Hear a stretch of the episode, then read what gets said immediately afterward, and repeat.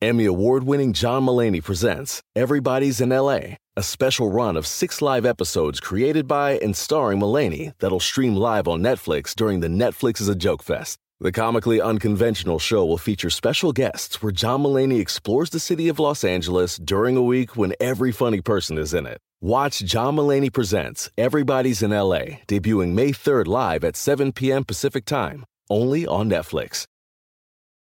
Hey guys, Sean Hayes here. Jason Bateman, Will Arnett, and I had a once in a lifetime opportunity to sit down with not one, not two, but three presidents of the United States on our recent episode of Smartless. That's because President Biden, a returning guest, brought two of his favorite pals, former Presidents Bill Clinton and Barack Obama, all joined us for unforgettable conversation. It's a historic episode of Smartless as we pry into the minds of these remarkable leaders. We'll cover everything from their time in office, America's responsibilities in the world, and their personal passions in an episode full of some candid stories, insightful perspectives, and a few surprises along the way. Whether you're a political junkie or just curious about the inner workings of the Oval Office, this episode is a must listen. Don't miss out on this incredible opportunity to hear from three of the most influential figures in recent American history. Follow Smartless on the Wondery app or wherever you get your podcasts. You can also listen to Smartless ad free by joining Wondery Plus in the Wondery app or on Apple Podcasts.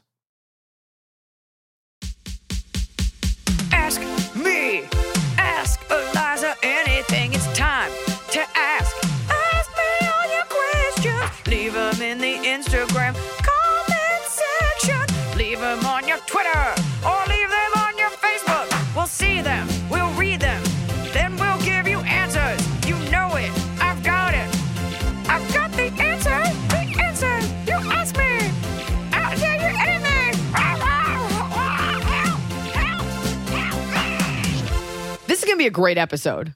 On a Okay. person on a personal note, this is a great episode because um, I know a lot of people were tuning in begging for the conclusion of this saga, but I have acquired a vehicle. Are you going to tell us now or are you going to save it as a cob? I think no, my cob is a lot more fluid, so I'm just going to say this should be my top of the cob, but I'm in a great mood. So, Oh. my the coffee helps. My pre-top of the cob. I'm just saying something great that happened is I finally got to have one of those Julia Roberts. You guys work on commission, right? Big mistake moments. And it was as a woman, as someone who has been like put through it by Volvo, it was extremely satisfying and I will tell you that story right after this break. I'm just kidding. There's no break. Um, so w- just so you know, if you actually have a lemon, which I did, like this isn't a story of like I don't like my car. Like this was a true computer was going haywire, car in the shop multiple times within a year.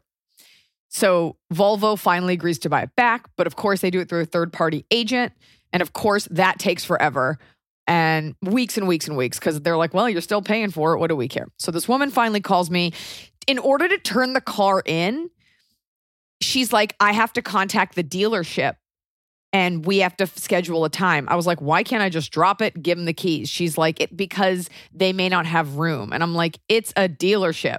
Like, carve out a piece of concrete, take the car back. She's like, no, because it has to go to auction. Did I tell this? And I'm like, can I just drop it at any other Volvo? She's like, no, because you've only ever had maintenance there. And I was like, that's an arbitrary rule that shouldn't have any bearing on a mega corporation taking back a car that's going to go right to probably a chop shop. And so she calls me. It's almost like when someone's adopting a baby. Like I got a call at like 7 a.m. She's like, I have a spot today. Can you make it? Like, can you be on a plane to adopt this baby? And I was like, great. So I go, I drop off the car. The lady's really nice. And I go in in a hat because I'm just like, I want to keep a low profile because like, I don't know if these people know who I am or like, or if they've like checked the voicemails I've left, but I don't like the it times here. You've talked about them on your podcast. So I, I meet the lady and we start talking, and she's really nice. And somehow I just, because I, I talk to everyone, she mentions that she's had cancer and something about not being a great driver or she's a slow driver. I go, oh, that's, I said something. She like looks at my car. She goes, you don't have any miles on this. I was like, yeah, it's kind of sad that it had so many problems. She said something about how she drives. And I said, you should put that on a bumper sticker. And she was like, what? I was like, put, if you've had cancer, you have the right to be like on a bumper sticker. Please don't honk at me. I've had cancer. Please be nice. Please let me merge. I had cancer. she was very nice, and I offered her tickets to a show. So I'm sitting there and I notice that there's a Mazda dealership attached to this dealership. And I'm thinking, like, people in my family drive Mazdas. Like, that's a good car. I just want a dependable car. Yeah. So I say to her, um, she's like, Oh, do you have someone picking you up? I go, I do. My assistant's coming to get me. My assistant drives a Range Rover, by the way. So I part of me is like, maybe I don't need a car.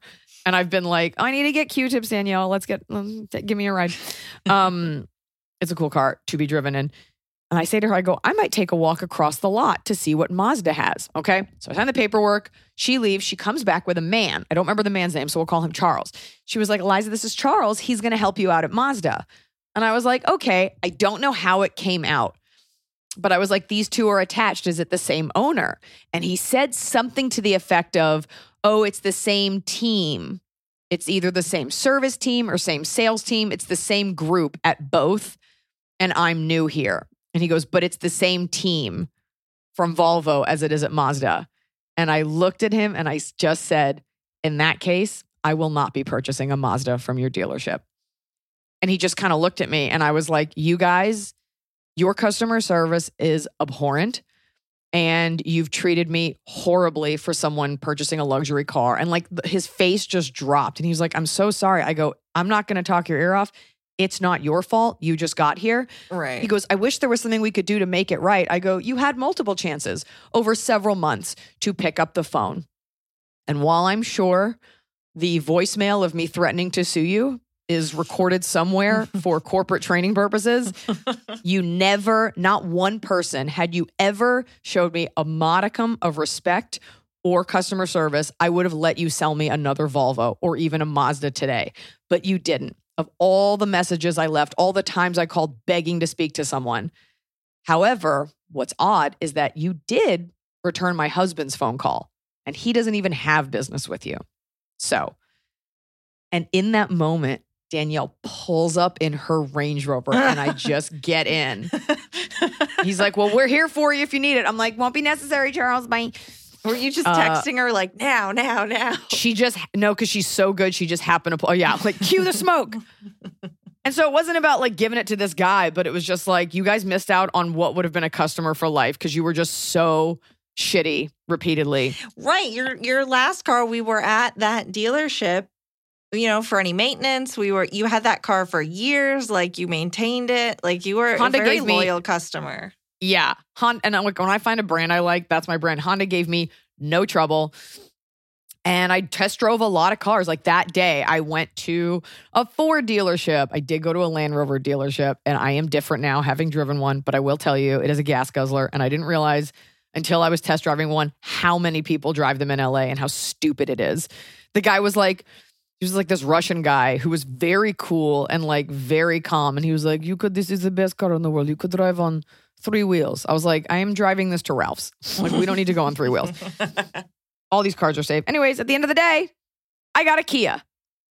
I got a Kia Sportage in fucking matte shadow gray from afar. It looks like a luxury vehicle. It has all the creature features and big buttons. It's intuitive, not like a Lexus. And I love it. And I'm so happy to be driving it. I'm also happy to be saving like 70 grand. I don't want to participate in this upper middle class demonstration of wealth that everybody, like this rat race wheel, hamster wheel that everyone's caught up in, like always showing what you have. If a car means a lot to you, get a nice car. But what I wanted to talk about today was like sometimes you have to, I check in with myself. I get like competitive about something or I feel I need to like keep up with the Joneses. But like in my core, I'm like, these are not your values. And that's okay if that if you love a vintage car, you love a luxury car, that's great. But like deep down, I've never cared and I don't care. There are brands I care about and there are sometimes I think that like when I see women that are like really put together and have like all the right clothes and the perfect hair and the perfect everything, but like and that's great, but like deep down I'm like those aren't your specific values. Like it's not important to me to always look polished. It's not important to me to have designer bags. And I think sometimes we forget like if you wanted to do something, you would do it. Sometimes fitness is not a value to people. Sometimes high end luxury, anything is not important. And so I think it's okay to like say, The things that are important to me are a nice house, a nice car isn't. You know, it's still like a 30 $38,000 car, but demonstrating wealth is not important to me in a loud way. I mean, Mhm. I don't know. I think the internet doesn't teach you that. It's like you need to have all of these things. And you're just like, it's not important to me that like I have a perfect manicure all the time, although I do. Shout out to Koreatown. It's not important to me. These are not my values. right. Well, now you have a nice Kia I have the best Kia. and nice nails, and you really got to live it up. Whatever. You weren't even listening. Let's just I get to it. listening. Everybody, you have things that are important. Building a monument to Charisma Carpenter and Neve Campbell, these are important things to you. It's important to me to always try to clean my house, but it will never look immaculate. Everybody's got their values. And everybody needs to stop worrying about other people's values. Like, it's not important to me that my shirts be ironed and that I look clean and crispy. But I always think about uh, the fact that you you've said like you know you can go out to a restaurant in LA and you don't have to be dressed up in the way that people think dressed up is dressed up because you're like these are still what five hundred dollar pants or whatever. Yeah. you know that you don't you dress for what you think looks good, like the fashion that you enjoy, not necessarily is it presenting as something expensive. But that's also like living in LA. It's like having the wherewithal to be like, no, this is dope. Or like those who know. Not that I'm a consumer of quiet luxury, but like there are certain brands that like if you know, you know. And so it doesn't have to say like Gucci across it for you to be like, oh my God, is that like a St. Laurent bag? Like people who know. And I, I like those kind of compliments, like, oh my God, are those blank, whatever? You're like, yeah, shh, keep it quiet. I just like that stuff. Keep it quiet. Okay, let's help some Keep people. it quiet. Let's okay, so that's it. It's not really a ask Iliza anything thing, but I do like the idea of starting off letting people know whatever you, it's important to you, those are things that are important to you. Keep it important.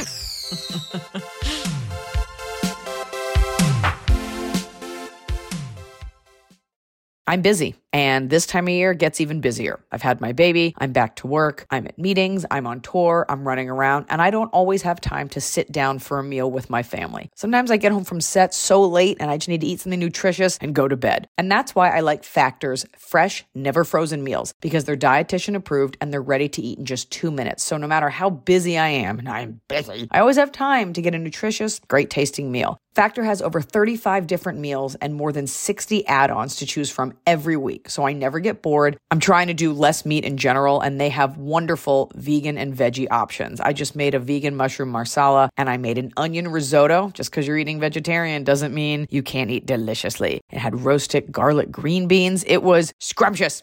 Head to factormeals.com slash Iliza50 and use code Iliza50 to get 50% off your first box plus 20% off your next month. That's code Iliza50 at factormeals.com slash Iliza50 to get 50% off your first box plus 20% off your next month while your subscription is active. I do think there's something to be said for ordering something of quality and every once in a while getting a nice package in the mail with a product that you're going to own for a long time. Let me tell you about Boll and Branch's signature sheets because they're the perfect way to start upgrading your sleep, your room, the look of your room because they're designed to feel incredible for all sleepers. They are made with the finest 100% organic cotton. These sheets feel buttery soft yet super breathable and they're perfect for warmer summer months ahead. We have a house that we go to in the summer and I got all Boll and Branch sheets for the beds because we're having a lot of guests this year and I want them to feel like they're at a nice bed and breakfast that they didn't have to pay for. Boll Branch sheets are free from toxins like synthetic pesticides, formaldehyde. I bet you didn't know that was in your sheets. And their signature sheets come in 14 versatile colors and they come in sizes from twin all the way up to California King. And Boll and Branch has a 30 night worry free guarantee, which means you can wash, style, and sleep in their sheets for an entire month. And if you don't love them for any reason, you can send them right back with free returns on all US orders. Sleep better with the softest, most breathable bedding from Boll and Branch. Go to bollandbranch.com slash Iliza for 15% off your first sheet set plus free shipping. That's Boll and Branch.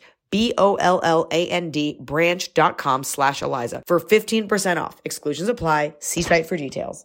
Well, it's finally happening. The weather is finally getting warmer. So it's time to say goodbye to the jackets and cozy sweaters we've been hibernating in all winter. And it's time to say hello, bonjour, to shorts and t shirts. And if you've been wanting to update your wardrobe, for the long haul without spending a fortune, Quince is for you. I talk about Quince a lot because I really believe in a sustainable capsule wardrobe. And there's no reason you can't have a sustainable, timeless wardrobe for every season. And Quince has got you covered with premium linen dresses, blouses, and shorts from $30, washable, silk tops. Hello. And the best part is, all Quince items are priced 50 to 80% less than similar brands. Dressing well shouldn't break the bank. And Quince only works with factories that use safe, ethical, and responsible manufacturing practices and premium fabrics and finishes. Look well. Get warm weather ready with Quince. Go to quince.com slash Iliza for free shipping on your order and 365-day returns. That's Q-U-I-N-C-E dot com slash Iliza to get free shipping and 365-day returns. Q-U-I-N-C-E dot com slash Iliza.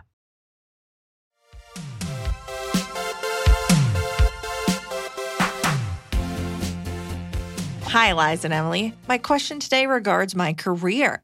I am a 43 year old woman, homeowner with a significant other. I've worked in the pharma industry for over 20 years. At the company where I currently work, there are a lot of people I know from previous companies. It's a great group that I work with, new and old, and we are really good at our jobs. We get shit done, and being on a team that gets shit done is a fantastic feeling.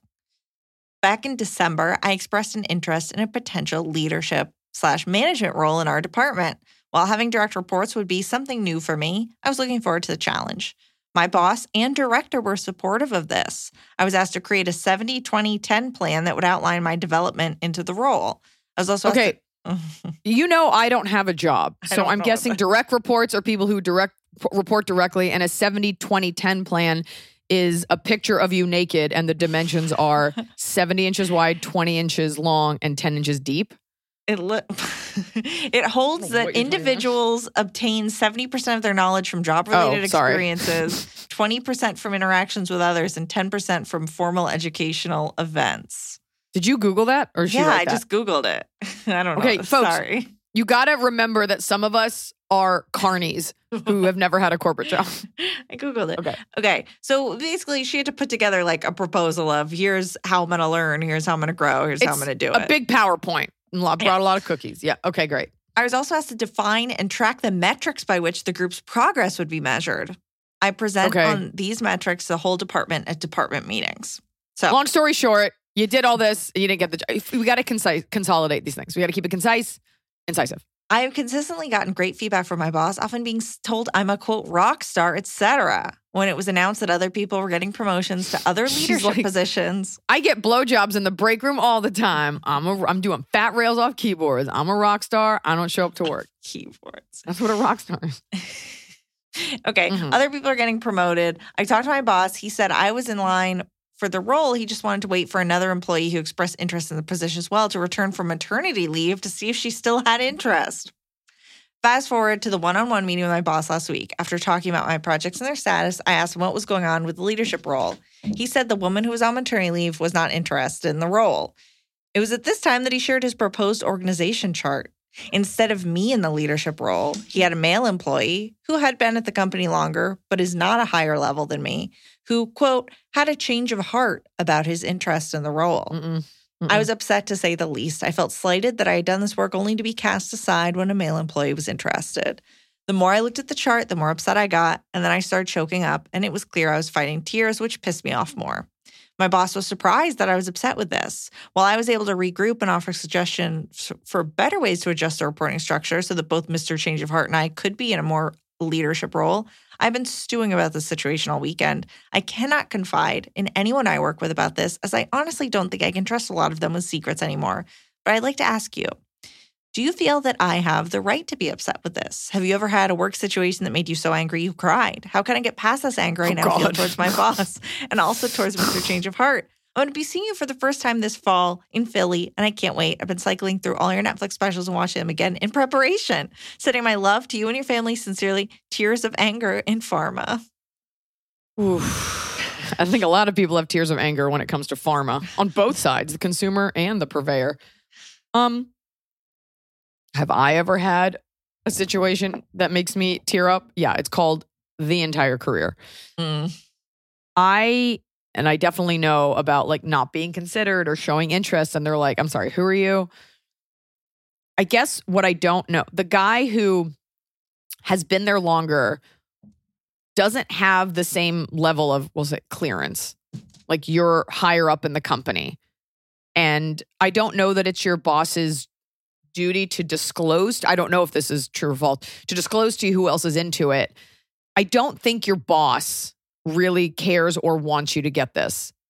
Now, if he's following protocol and he's like somebody else, and, and I like that's also sticky. It's like here's a woman on maternity leave who wanted it. That'd be extra shitty if it's like, sorry, you had a baby, you can't have it. Right. But it was only when you checked in that he was like, oh, she doesn't even want it. Now, just because you were asked to do the like those proposals are designed, whatever you had to come up with, your eight by ten, designed to for them to get some insight into how you might perform, right? So you are submitting. You're not, it's not a request that needs to be approved. It's not like once you asked, you've gotten it. Maybe you didn't know that somebody else was up for it. Uh, But I'm just going to say, it seems like bullshit because you like, you asked me to do the amount of work that would suggest that I was going to get this. And you really feel that this guy, I, I mean, part of me is like, was this guy asked? Like, do you think your boss or someone tipped off someone and they were like, hey, if you want to ask for it, I bet you'd get it over her? Yeah. Something, yeah, something doesn't feel right. Did you say that this guy wasn't interested in it? Like, Correct. And then he had a change of heart. So I'm guessing they were kind of Yeah. like, your boss is the change of heart. Right. Like, Bill, are you sure we can give you a raise? And Bill was like, all right, fine, I'll do the job.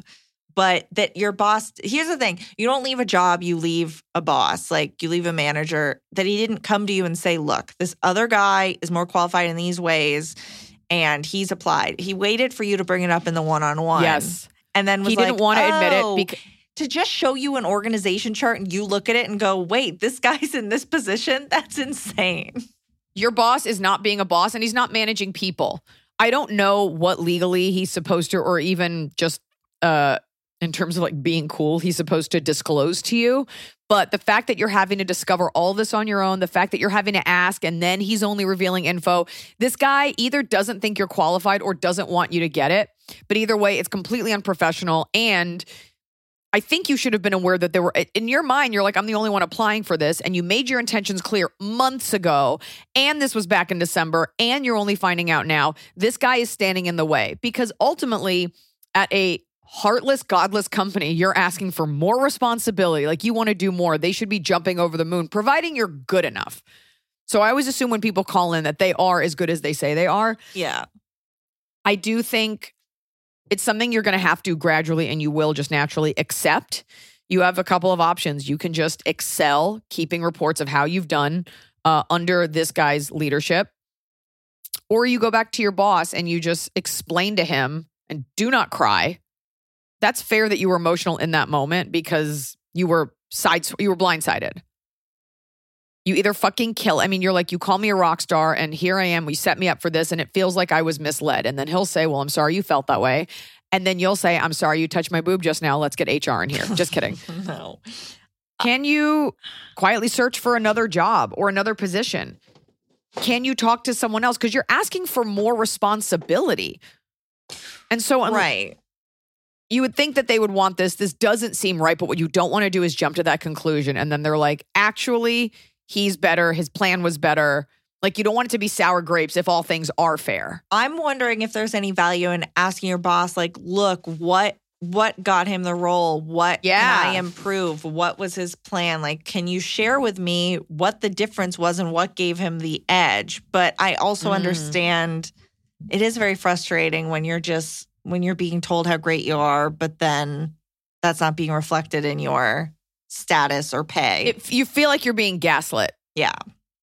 and he's he'll be like, "What? I can't give you a compliment." Like his job is to support his team members, build you up, and put you in a position to do better. So it sounds like you might, and also be careful because if that guy is great, it's going to look like you're just bitter, and you don't want to play the woman card. Like we ask for feminism, but like this might be it if he's just as qualified or better. But what happened was, it seems like your boss was like, she wants us, hey, hey, buddy, you might want to get in there. Okay, and that's business. So you have two options. You can either quit or you can suck it up and just know that next time, if you're passed over, it is a conspiracy against you. Right. Slash that they're just like, we don't, this would be her first leadership role. And they, won't- if they don't want to give it to her, it's like, okay, maybe you go get a leadership role somewhere else. Like, Yeah. they're not valuing But what you, we always have these choices in life either suck it up or go somewhere else. But if you choose to stay and suck it up, you have to crush it Mhm. and you have to be undeniable. Yeah. Like I live by these words. Like if I'm going to take this, I'm not going to do it with a bad attitude. I'm not saying you are. Whatever spot they give you on a lineup, whatever role they give you, whatever call time they give you, you show up and you do it. One of my pet peeves in life is people who show up with like a shitty attitude. Nobody else cares. All they're going to, and nobody cares about those external factors. They're just going to be like, why is she being awful or hard to work with? So show up and just be determined to get that next time. the thing that I don't have advice for, but I'm wondering if you do, Iliza, because I have this too. If I'm really upset, I will get choked up, and I will be, like if I'm really mad or like really oh, upset. Oh, I have or, the like- worst attitude. I have uh, a I I I shouldn't be talking. but I just don't know. Like I, hundred percent in that situation, I would maybe start crying, and then it looks like you're doing it to be manipulative, and it's like, no, I can't help it. I don't want to be crying. This isn't what I want to be happening. I don't know how to combat that, except maybe just again going in with like as many facts as possible, and with the question of what did he do differently? What can I do Yes. to get this role next time? But to be fair, you were blindsided. Oh yeah, You didn't know he was going to show you that bullshit chart and you had been invested in this and you'd put so much work in. He was unprofessional in not letting you know. And ju- Yeah. like that's a bitch move. hey, what's up with And that job? Oh, here, read this chart and find Yes. out. So either the guy is completely devoid of human emotion, like there's a version where he's just a terrible communicator and super black and white, but it seems like he was afraid to actually tell you, and that should speak volumes. So keep an eye on him. yeah. Keep your keep your shitty bosses closer. Um, and who cares that you cried? Let just forget that one. What he Yeah. did was shitty. Your boss would cry too if he was like blindsided by like his favorite picture of him holding a dead bass on his dating profile picture got erased without him knowing. we all have things that trip us up.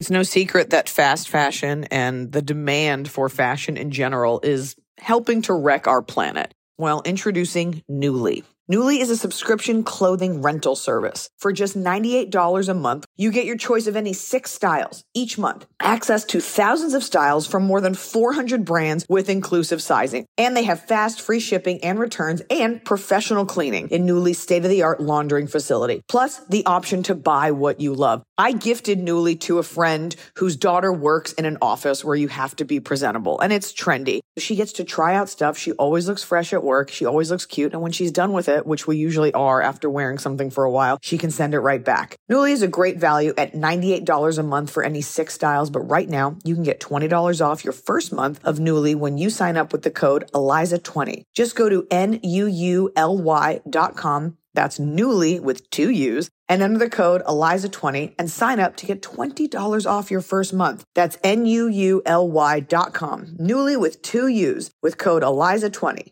Nuuly subscription clothing rental. Change your clothes. This show is sponsored by BetterHelp. It happened to me. I didn't think it would, but it happened to me. I had a nasty bout of postpartum depression. Now, there's nothing to be ashamed about in talking about what you're dealing with, and there's nothing to be ashamed about in talking about it with someone. I definitely saw a therapist these last couple weeks because, you know, I spend my time giving advice to others, but I could use a little advice myself. If you're thinking of starting therapy, give BetterHelp a try. It's entirely online, designed to be convenient, flexible, and suited to your schedule. I'll tell you what, when you're already stressed or anxious, the last thing you want to do is battle traffic and sit in a waiting room and get your parking validated. I'm sorry, is that just an LA thing? You don't need to add all that. You can just sit in the comfort of your own home or a chair you like outside and you can talk to someone from BetterHelp. Just fill out a brief questionnaire to get matched with a licensed therapist and you can switch therapists at any time. No additional charge and it doesn't hurt their feelings. Get it off your chest with BetterHelp. Visit betterhelp.com slash Iliza today to get 10% off your first month. That's betterhelp, H-E-L-P dot com slash Iliza.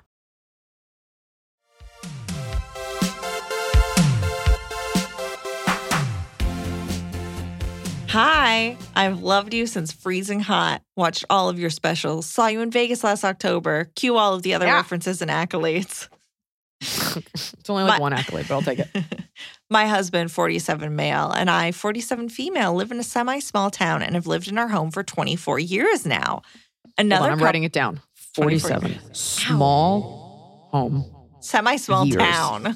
Semi hard at times. Go on.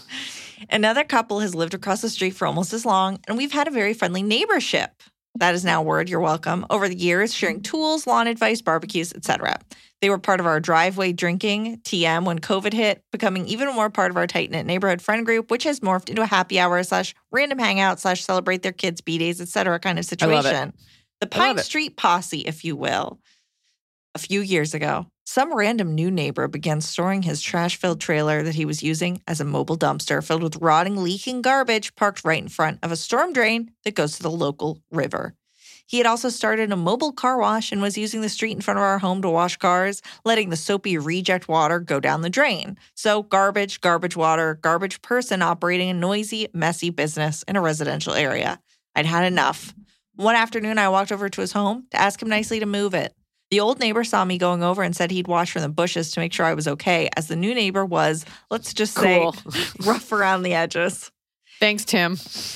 Yeah. New neighbor laughed in my face, got a little threatening, and said he'd do what he wanted. What was I going to do about it? The next day, I pulled the local municipal code complaint form and mailed it to every neighbor within sight of this new neighbor with a letter urging everyone to sign it and send it in. He moved out shortly after, so this whole thing Oh, is, great. yes, moot, but an integral part of what happens next. Stay with me Oh. here. Oh no, I'm glad you did that because that's usually where the question ends for so many people. Like, our neighbor's a nightmare. Yes, municipal code. a few months ago, old neighbor comes to my doorstep fuming, asking my husband to step outside. He proceeds to rant that he's never called the cops on our parties, never had a problem with me, but how dare we write him an anonymous letter telling him to not use so much water on his lawn. He then pulls out the letter and my old letter from three years ago. Why did he keep it? And said he knows it's me because the stamp is the same. Those are the kind you buy in bulk from Costco, the forever stamps that everyone uses. Also, I have 10 times the size of his lawn and I water, and the weird lady across the street from him recently ripped up her lawn and put in rocks and succulents. Hmm. Side note, why did he want to talk to my husband, not me? Surely couldn't be that he's a boomer. Since Hold then- on. Yeah. I'm sorry. I'm sorry. Old neighbor, meaning that you're friends with? Because you said the other guy moved away. The friend. Yeah. So the friend now has This is the pulled out okay. the letter that they sent to ba- about bad guy and is using it as evidence that an anonymous note is from the question. Because he's saying you were the one willing to make noise over this guy being a nuisance. So you obviously sent this to me. Well, he's saying you were using a forever stamp. no, no, no. But I'm saying it's definitely But he's saying it's you. Like you were the kind of woman that's I'm I'm assuming this. Yeah, you're a woman. I don't mean to identify you. Uh, you're the kind of woman that's willing to talk to this guy. So clearly you did this, even though you went over there like in person. He's like you did something gutless, and you're and like that ain't me. this person has a massive lawn they're watering and someone else just replaced all of their grass guzzling water. Point Uh, is, you didn't do it, and his detective skills are shitty. Okay. Okay. Yep. So since then, he stands on his lawn and glares at us. And his wife, when passing by us on a walk, actually, I shit you not, turned toward us, shook her head, and stuck out her tongue. We have not done anything or said anything since, but now the entire area of our neighborhood is awkward. Nobody really wants to take sides, which I get, but they also know we didn't write the letter and think the whole thing is asinine. I hate how this has fractured the group and I don't know what to do. My husband doesn't want to confront him because he's exactly the type of guy to call the cops for a noise complaint if we have friends over on a Saturday night. So he doesn't want to agitate the hornet's nest. Help. Thank you. XOXO J in Northern California. It's interesting because this guy was very on your side, but not willing to get involved when you were standing up for the neighborhood. But now he's using that bravery against you. What's odd to me is that he won't believe you. And then there's part of me that thinks, and this happens with older men sometimes, they're wrong, but now they're embarrassed. Right. And you're saying, hey, I miss this vibe. Like, I miss us all hanging out. I would try one more time because you really do have that truth on your side. You don't have to be anxious about this because you want this stability back. And by the way, like he wanted to talk to your husband because he was like, that's whatever. That doesn't bother me. Like you don't you don't need like some dude getting in your face. because you miss them. Maybe you do, or I don't, maybe they're just a part of this and you don't want to be uncomfortable. What you don't want to do is like, this is like a Hatfield McCoy thing. Like there's a small rift. This is actually what started Game of Thrones, and it just builds and builds. If you really want this back, maybe have a barbecue and go over and be like, I did not, on my children, I didn't write that letter. We miss hanging out with you guys. We would really love it if you'd come over. You know me, like I would never do that, but I also am not going to defend myself against something I didn't do. Can this just be a lot of water under the bridge? I, I, just wonder a little bit if the fact that she's saying he didn't he said he came over and he said i don't call on your parties. I don't call on this. And she's like well yeah he could call a noise complaint on our parties i wonder if a little bit he's just been like suffering in silence as the the person our very nice question asker who went and complained about the noisiness of this business is having parties that could have the cops called on them and he Yeah, but hasn't it- Yeah, but it feels like they're always invited. That's like the vibe that I get. Like you may not be a great neighbor. I don't know. I think it's worth being like, can you guys come out? Uh, We just want to talk. Like we're neighbors. We've shared meals together. We've had parties. Like, can we come from a place of just accepting that I didn't write that letter? If we're being bad neighbors, we want to know. Like, give them a space to say something. And he may not apologize or anything, but you don't even need that. Like, what you want to get this to is a place where you guys can all hang out again. And that seems to be something important to you. You can't control if he doesn't want to do it, but I would make a grand gesture and be like, We're having a barbecue. We'd love to have you guys back like old times. I didn't write that letter. And if you want to know the truth, I think it was that lady. But also like Everybody, every town needs a witch to burn. everyone uses these stamps.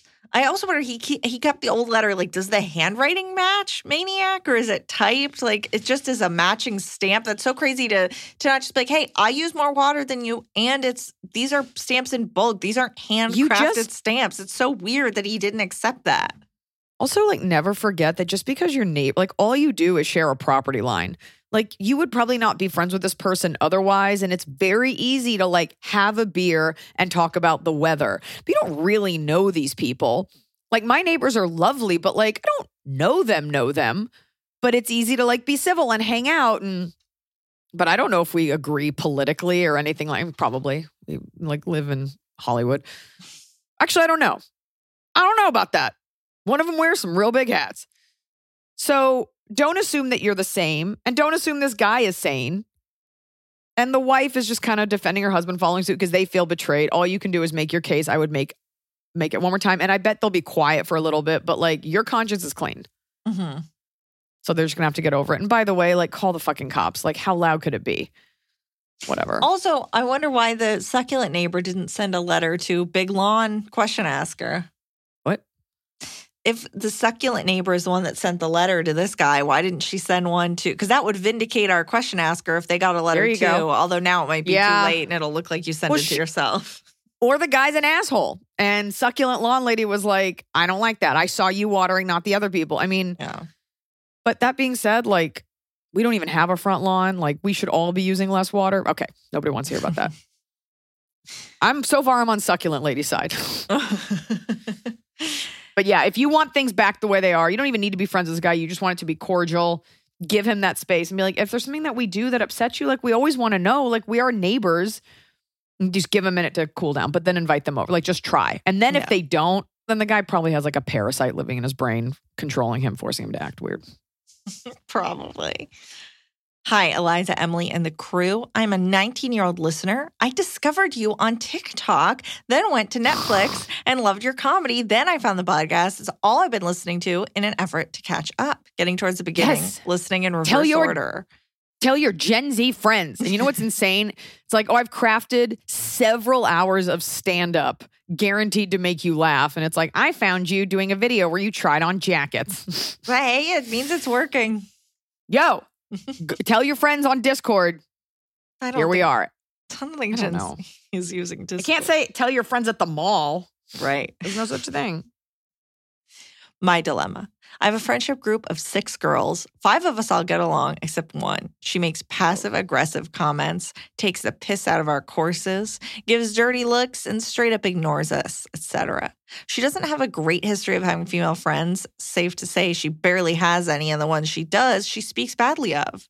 She mostly mm. gravitates to trying to have friendships with males, but she's not a guy's girl.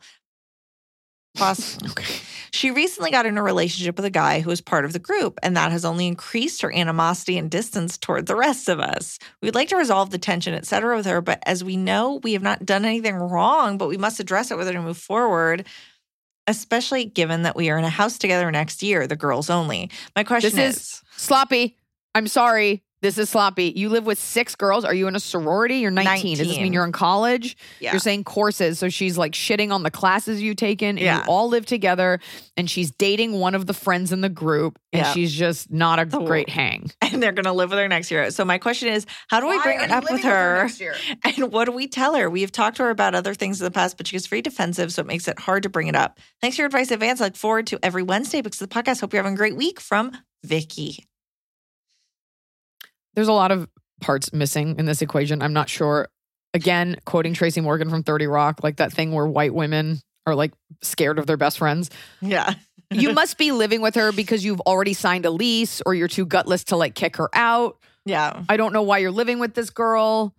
Or your friends are like, I guess she's nice enough. Also, be careful because your girlfriend, like girls at this age, are like very, very cliquey. You're figuring out everything. You might think you're all agreeing that this girl sucks, but like two of them are friends with her behind your back. Like, what you don't want to do is be left with holding this torch, like, we hate her. And then, like, you look around and there's no mob behind you. All you can do is limit your own interactions. And if you really want to get to, I'm not positive what she's saying exactly. It sounds like she just has like a bad personality. The fact Yeah. that she doesn't have girlfriends, guy friends. I mean, I don't know. I don't know what she looks like. Like, I don't know what's at the root of this. You can just be like, I don't know why you say negative things all the time. You could just straight up say that, be like, I don't know why you would even make a comment like that. And then just like kind of like let, and don't say anything else and just like let her flail in the wind. Right. You know, there's always the defense of like, I'm just joking. It's like, well, then it would be funny. Like, if you want to do that, but it doesn't, most women aren't like that, where you're like, I love confrontation. Let's fucking get it on. Right. Giving it as little oxygen as possible. Like, you can share a house without being close to someone.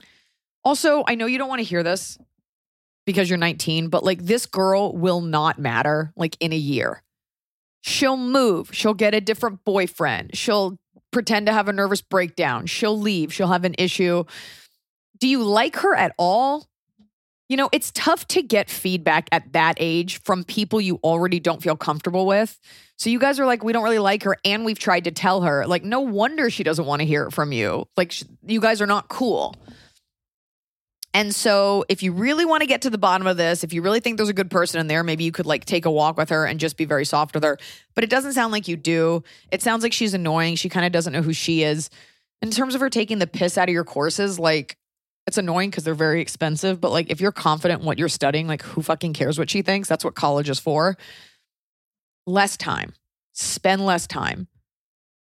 And you can just say to her, like, I don't know, you're always so negative. You can just like say like little things. Or you could do the dude thing and be like, dude, you're just like not nice to us. Right. So Or I like, don't ever want to be around you. when she, if she, you guys are hanging out and she comes out and is like, "Oh, why wasn't I invited?" Well, it seems like you don't like us very much. It seems like you don't like us. You could just say that and she'll be like, that's not true. If she gets super angry, maybe it does feel like she does like you and she wanted to be included. Like deep down, everybody wants to be included. right. So you have to ask yourself, like, do you want to get to the core of this? Do you want to be her friend or do you wish she would go away? If she came up to you tomorrow and was like, hey, like, is if if she was the lovable asshole, because every group has one, like, would that be okay? I think the bigger issue is like you really don't know her, so you don't have any love for her, and you're just like, who is this interloper? Mhm. So you need to figure out what you really want from her, if you even care. And then once you realize if you that you don't care, you'll find it very easy to ignore her. And you can always brush it off. You can just be like, I don't know, it just seems like you don't like us. So like I don't want to put in the effort. Yeah. But just you can you can live with someone and avoid them. Right. Especially if she has a boyfriend, it's gonna like take up all of her time. And if she's with him, I'm guessing it's like she's probably just talking to him when you're all in a group together. So it's fine. It's fine. It's I'm tough. Once the seed's been planted that a girl like isn't cool to the other girls, it's very hard to come back from that. But just be careful that you're not the only one being proactive and all of your friends are like, it's whatever. You also are under no obligation to lead anything. If you're all in a room, unless you're like the super outspoken one, like you don't. I found a lot of power in just saying absolutely less. Yeah. And just remember, like, the world is not on your shoulders. Read Atlas Shrugged. He like shrugged Mhm. off the whole thing. your objective is to like not let this girl bother you. Hi, Liza, Emily, all your babies, fur and real. I have a situation at work and would love to hear your take. I'm a 29 year old straight female who has always been an ally to the LGBTQ community and a firm believer in do and believe what's best for you. A coworker of mine, let's call her Sarah, is a 45 year old super religious Christian and the only one at my work that I have slightly connected with. We work in a very professional office setting, and our other coworkers are in their 50s and 60s, so I naturally connect with Sarah more than others. Because she's Oh. slightly younger than a 50 year old. Our relationship is pretty work based, so we don't share a lot about personal lives outside of the basic what we did over the weekend. Here's Yeah. the problem Sarah added me as a friend on Facebook, and I accepted, only to find out that she posts anti transgender memes and quotes from time to time that, in my opinion, are borderline hateful. Great Christian teachings, huh? This extremely bothers me. I had no clue these were her views from our work conversations, and honestly, it makes me not want to be office friendly with her at work anymore. I almost want to bring something up and ask her view, then use contracting Bible verses against her, like God loves all, or IDK. I would have to look some up. What would you do in this situation? She's good at her job, and I do have to say that her and I are the hardest workers in the department and work really well together. I know I will have to work with people I don't agree with, but this bothers me and I want to backpedal our work friendship. Maybe Yeah. I should delete her off Facebook so I don't have to see what Yep. she posts. That's Thank right. you for hanging in there. Kristen, you can use my name because there's no way she listens to this podcast. LOL. P.S. I have been looking for a job where I am surrounded by people who share my values and I'm actually passionate about my work, but it's hard supporting myself and I haven't had much luck so far. Thank you both. She's like, I work at a hate group. So, but the benefits are great. Okay, Kristen, here's the truth. Politics, as much as we don't want them to have a place in the office, like they do, and we are humans. You know, I know there's this like severance idea that, you know, like I'm a robot during the day and then at night and I can do whatever I want. Because you like each other enough, it's very human to be like, let's become friends. But you went looking and you found something disgusting. 100% you either mute, I don't know if Facebook has that function, or hide, I unfollow. I doubt she's checking, to be honest. And since you're not the one that reached out, maybe she can like still look at your stuff. You can drive yourself crazy posting pro trans, pro gay, like memes and stuff like that. At the very least, I would unfollow or hide so you don't have to look at it. Okay. If you really want to do some anti racist work, Uh, anti-trans. To me, it's like kind of like all the same thing. I doubt she's like hate trans, but I'm super cool with immigrants and black people. True. Yeah. Um, but okay. This really has to come from your heart, and you don't want to violate any HR policies because you are at work and you're saying this is a very formal corporate environment where you all wear tuxedos and ball gowns. You have to be, and what's scary is in her mind, she's like, that girl's crazy. Of course, being trans is bad, you know? You have to be so confident, and you are in your views that these things are not bad things. I don't know if you can bring it up at work. But to me, I would have no problem saying, like, if she asks you, hey, I noticed you unfollowed me, which she never will, because only a psychopath does that, which she might be. Just be ready to say, like, I don't love the stuff that you post. And so I just, you know, I wanted to keep our working relationship professional. So it's it's just best because I don't want to have that conversation at work. Like there has to you know, she should feel she should feel embarrassed that those are her views, but she doesn't because she's like somewhat brainwashed. You, I don't know that you can say it at work, but you have to be very comfortable with saying like, and you could even say to her like, I saw some of your views. They're, I think you think they're a joke, but they're actually super problematic and very dangerous. And I'd love to know more about why you think that, but I don't think you do, because in a perfect world you would convince her otherwise. But this is years of indoctrination that I don't know that you're equipped to change because I think you'll get upset. at the very least, unfollow or mute and never bring it up. And just remember, like, this is your work person who might be good at other things. Like, you can be ignorant and you can have these dumb views, but like, not be a horrible person day to day.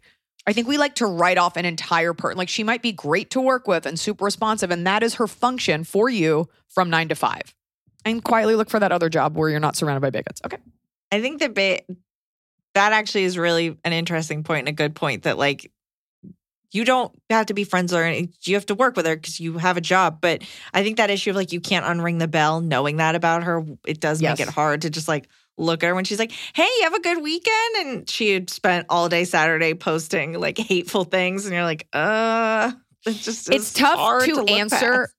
even because this is ask Iliza anything but like i could see myself being like do you have a good weekend like trying to get abortion clinics closed like it's tough. I mean i work with a lot of comics who i know are like really bad people. Yeah. or of insane I- views. like I know you said something shitty to that girl on a date or like I know that you did this shitty thing or sexually harassed people a lot in the early 2000s it's like but all I have to do is share a green room with you for 8 minutes. Like am I going to be the one tearing you apart? No.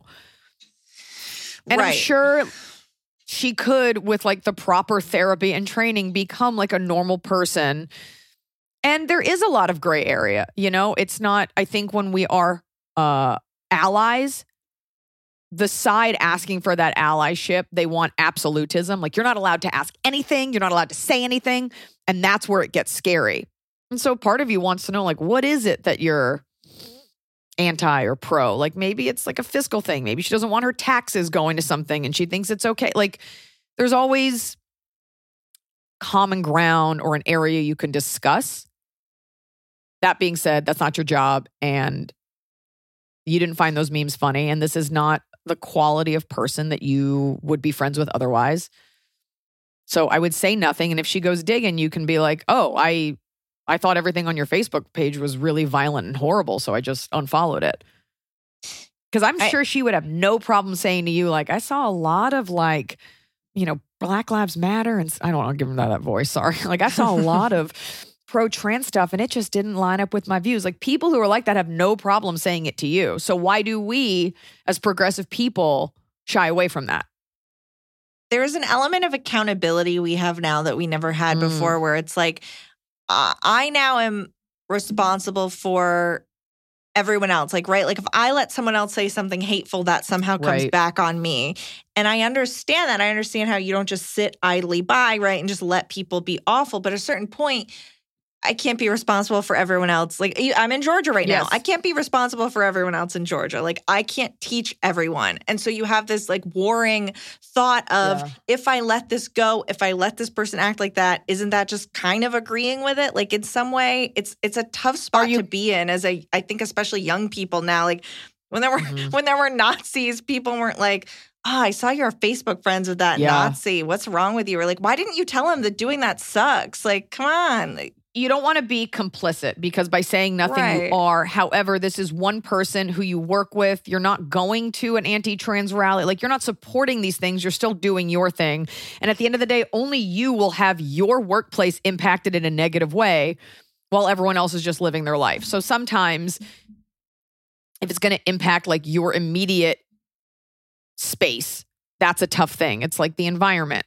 You're like, you're killing yourself to buy all the eco friendly greenwash brands and not use gas and compost. Meanwhile, like billionaires are like dumping fuel in the ocean. We're just like eating every fish, poisoning all the water. And you're like sitting there spending 20 grand a year on like a commercially compostable bag. It's tough. right. You can only do what you can do. Um, and there is this impetus to be like anti racist, anti transphobic, like all of these things actively. But a lot of people think that work comes from just posting the same memes and stories and headlines to your same followers. So the work comes in transforming other people's brains, but you're not going to do it by shaming her right. and you're not going to do it at work. And mm-hmm. I will tell you, like, I don't know why this wasn't in the news in a bigger way, but like Columbus, Ohio, a couple days ago, a group, I mm-hmm. was shaking because I didn't know what to do. In terms of saying something. A group of Nazis showed up to protest a trans story hour, like to little kids. And what kills me is all of them, they're waving. I can't convey to you how chilling this is if you aren't Jewish, because I think Nazis become this catch all term where we're like anti Nazi, but like people are still secretly anti Semitic. So you're just like, what's happening here?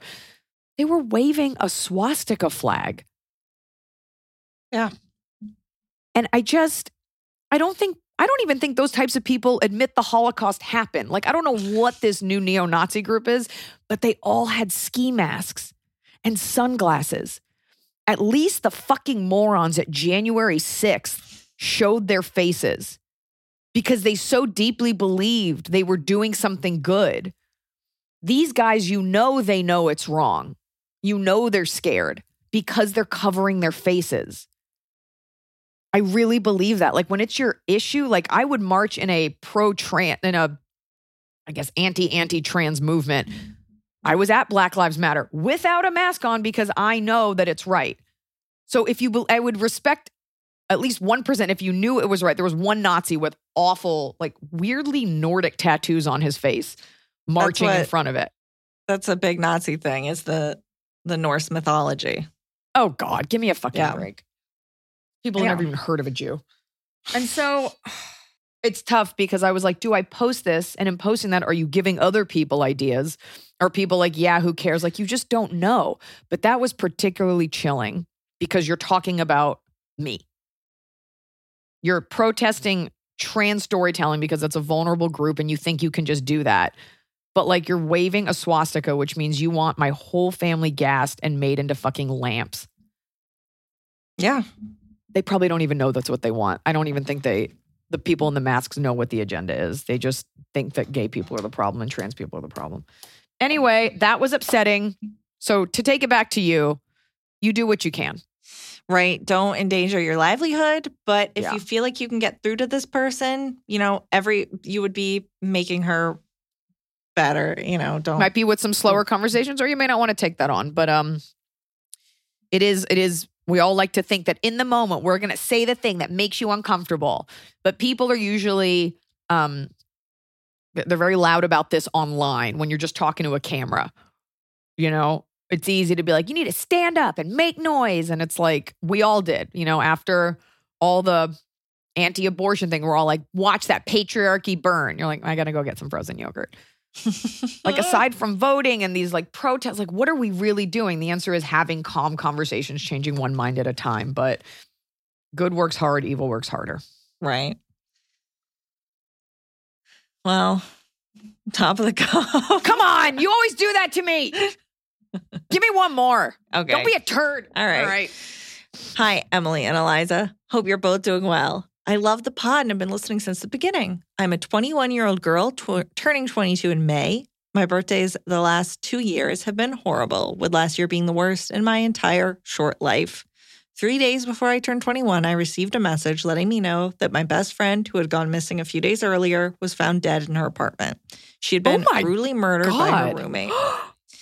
wait This why how would she wait i'm sorry i'm sorry why wouldn't they look in her apartment first like how could you report someone missing if the first place you would look is their home I don't Okay, know the that's not the point Maybe the roommate sorry. would let them in. Yeah.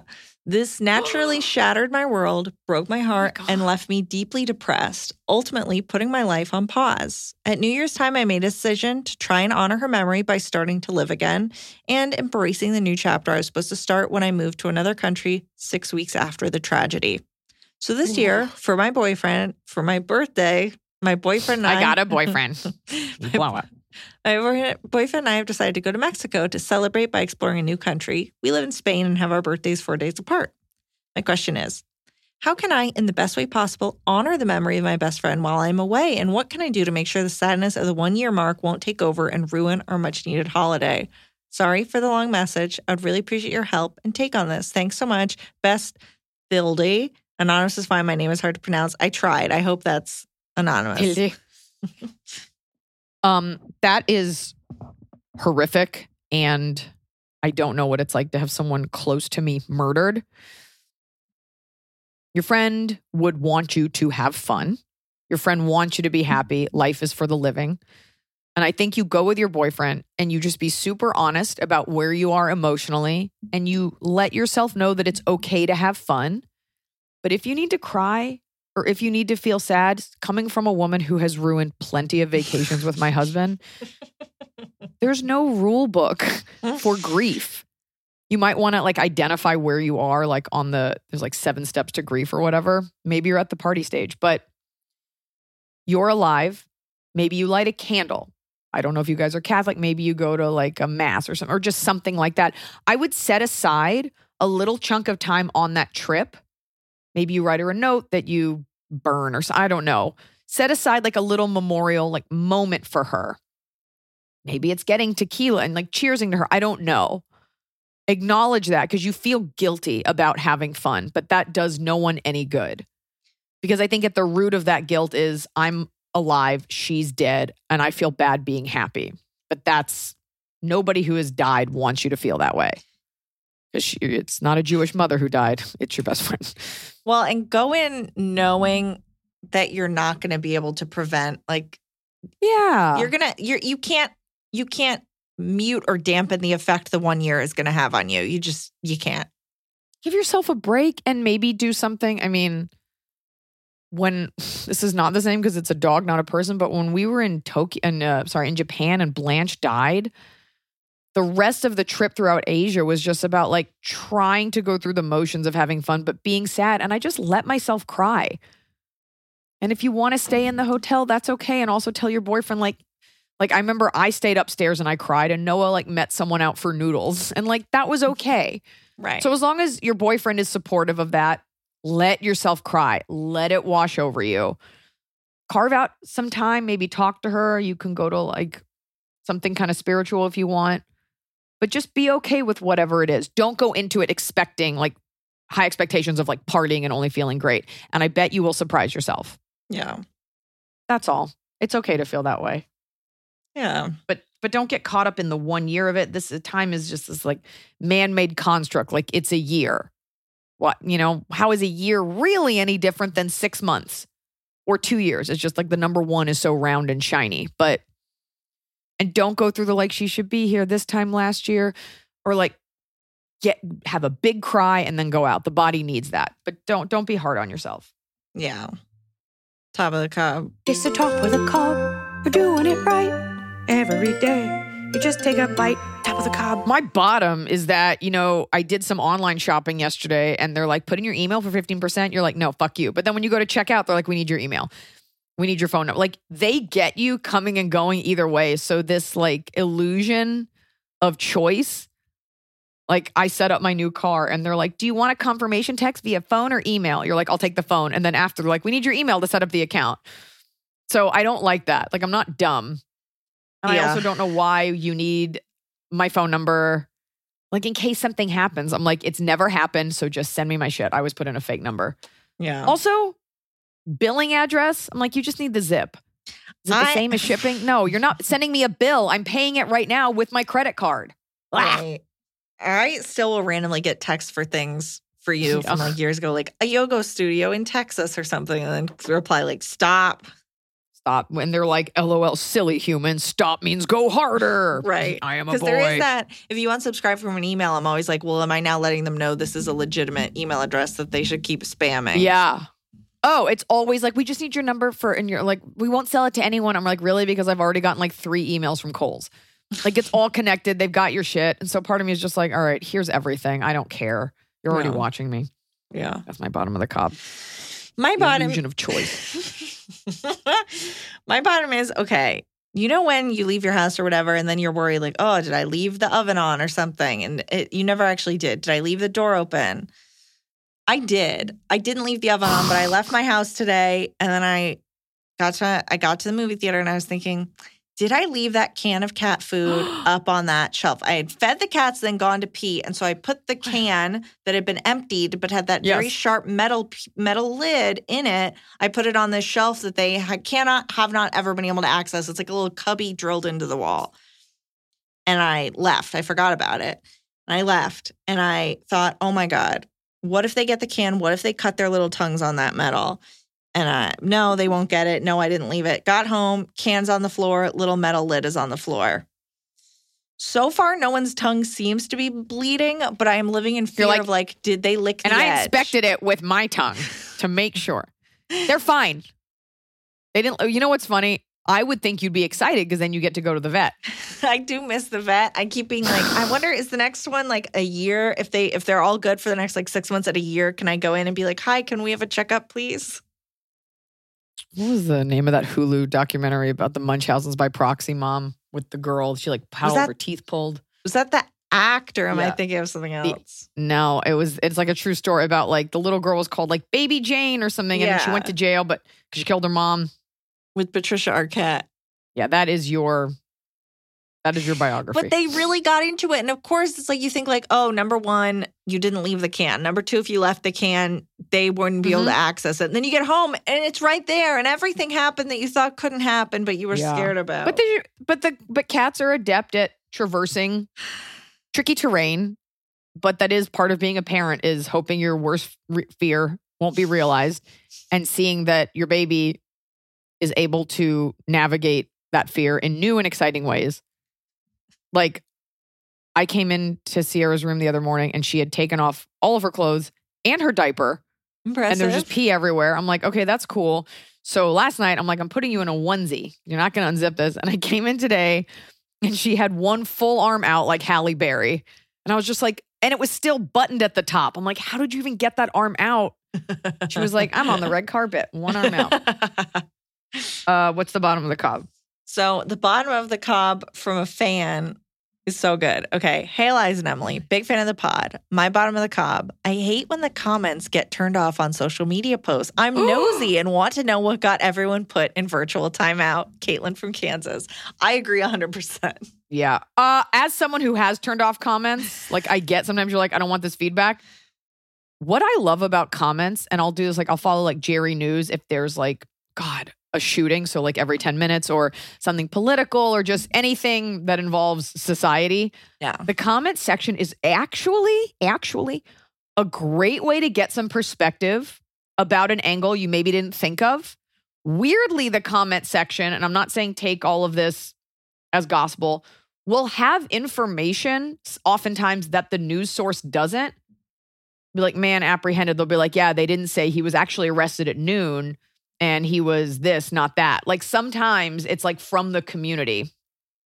Or they'll say like, "Oh, interesting. They didn't they didn't say that the guy had like 15 AR-15s in his trunk." Like little things or it'll be from like a fiscal perspective.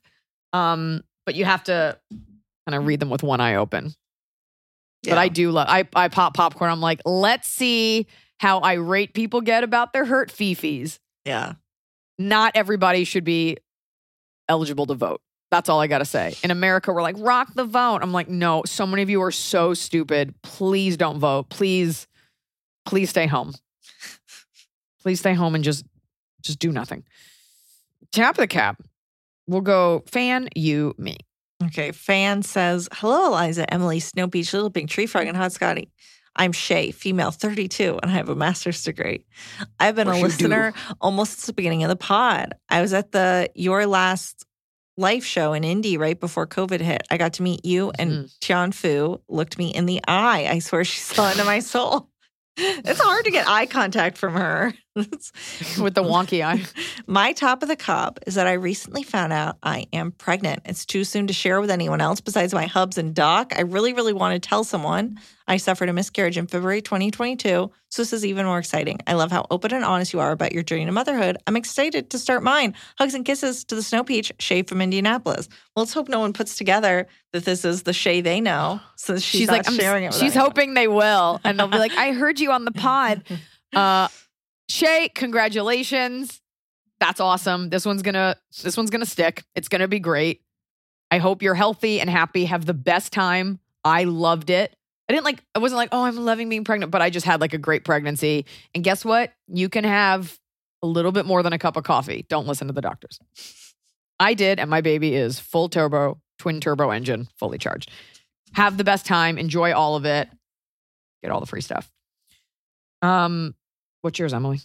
Mine is I realize this about myself also today, but it happened last time too. When I go to the movies, if I go to the theater and I'm watching a trailer, if it's a trailer for a movie I'm excited about, I will start tearing up. Like, I don't know if it's from excitement or joy. I saw Yeah. literally a Fast X trailer today.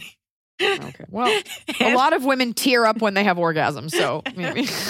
and as each character came out, I'm like tearing up, like a new Fast and Furious movie, like as though like I'd never see, I never thought I'd see the day. Like, of course, you know that Charlize Theron is back, and I'm like, oh my god, it's all happening. I don't, I, and I've Oh, found that it happens, but it will happen for trailers for movies I'll never see. Every time there's like a movie with a dog or whatever, but I'll like tear up in a Yeah. happy way, only at movie trailers Yeah. and only in the theater. If I'm watching them on Twitter, I'm not, but in the theater, something about it is conducive to me. well, no one feels good on Twitter. I think movie theaters are conducive to invoking emotion. I mean, I understand like tearing up at the trailer for like Wakanda Forever because Chadwick Oh, Boseman yeah. died, and there's the birth scene and that cover of No Woman No Cry. Oh yeah. I think you actually are the only person to tear up at the Fast X, unless it's like an in memoriam to Paul Walker. So you're a special breed, Emily. Oh, You're like, oh, Fast Call, Charlize, you got your arm back. I saw Mad Max. My top of the cob is super weird, but you know that dream? I don't know. I think everybody has this dream in somewhere or another. You know that dream where like you can't get to class? Mhm. Um, which is I have this dream. In high school, we had a block schedule, like for the day, be like A, B, C, D, E, F, right? And each class was a different block. And then every day it would be different. So A would go at the end. So it would be B, D, E, F, G, and then A would be at the end of the day. So all of your classes were different days. I have this reoccurring nightmare that in college we had this that the schedule and I cannot remember which class goes with which block and it's a and and I'm in the middle of a semester and there's one class that I haven't attended because it's I couldn't find it and I can't find like a register. I can't find the office that will write it all down for me. And last night for the first time in my life I found the class.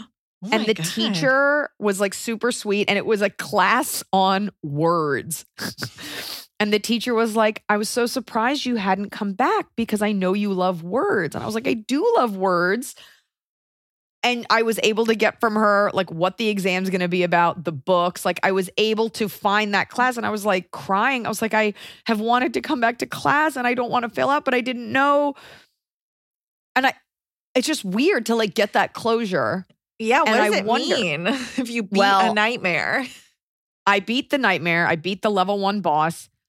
This week, I did on Friday night, Saturday night, I had nothing. I did no shows. The long story boring is we were supposed to do this whole thing this weekend with Noah and going out in LA Pizza Fest. He had to get a tooth pulled, which is horrific. Right before Pizza Fest? it's this poor man must have been No. like the biggest Nazi in a past life because he has the worst luck and he's such a sweet guy.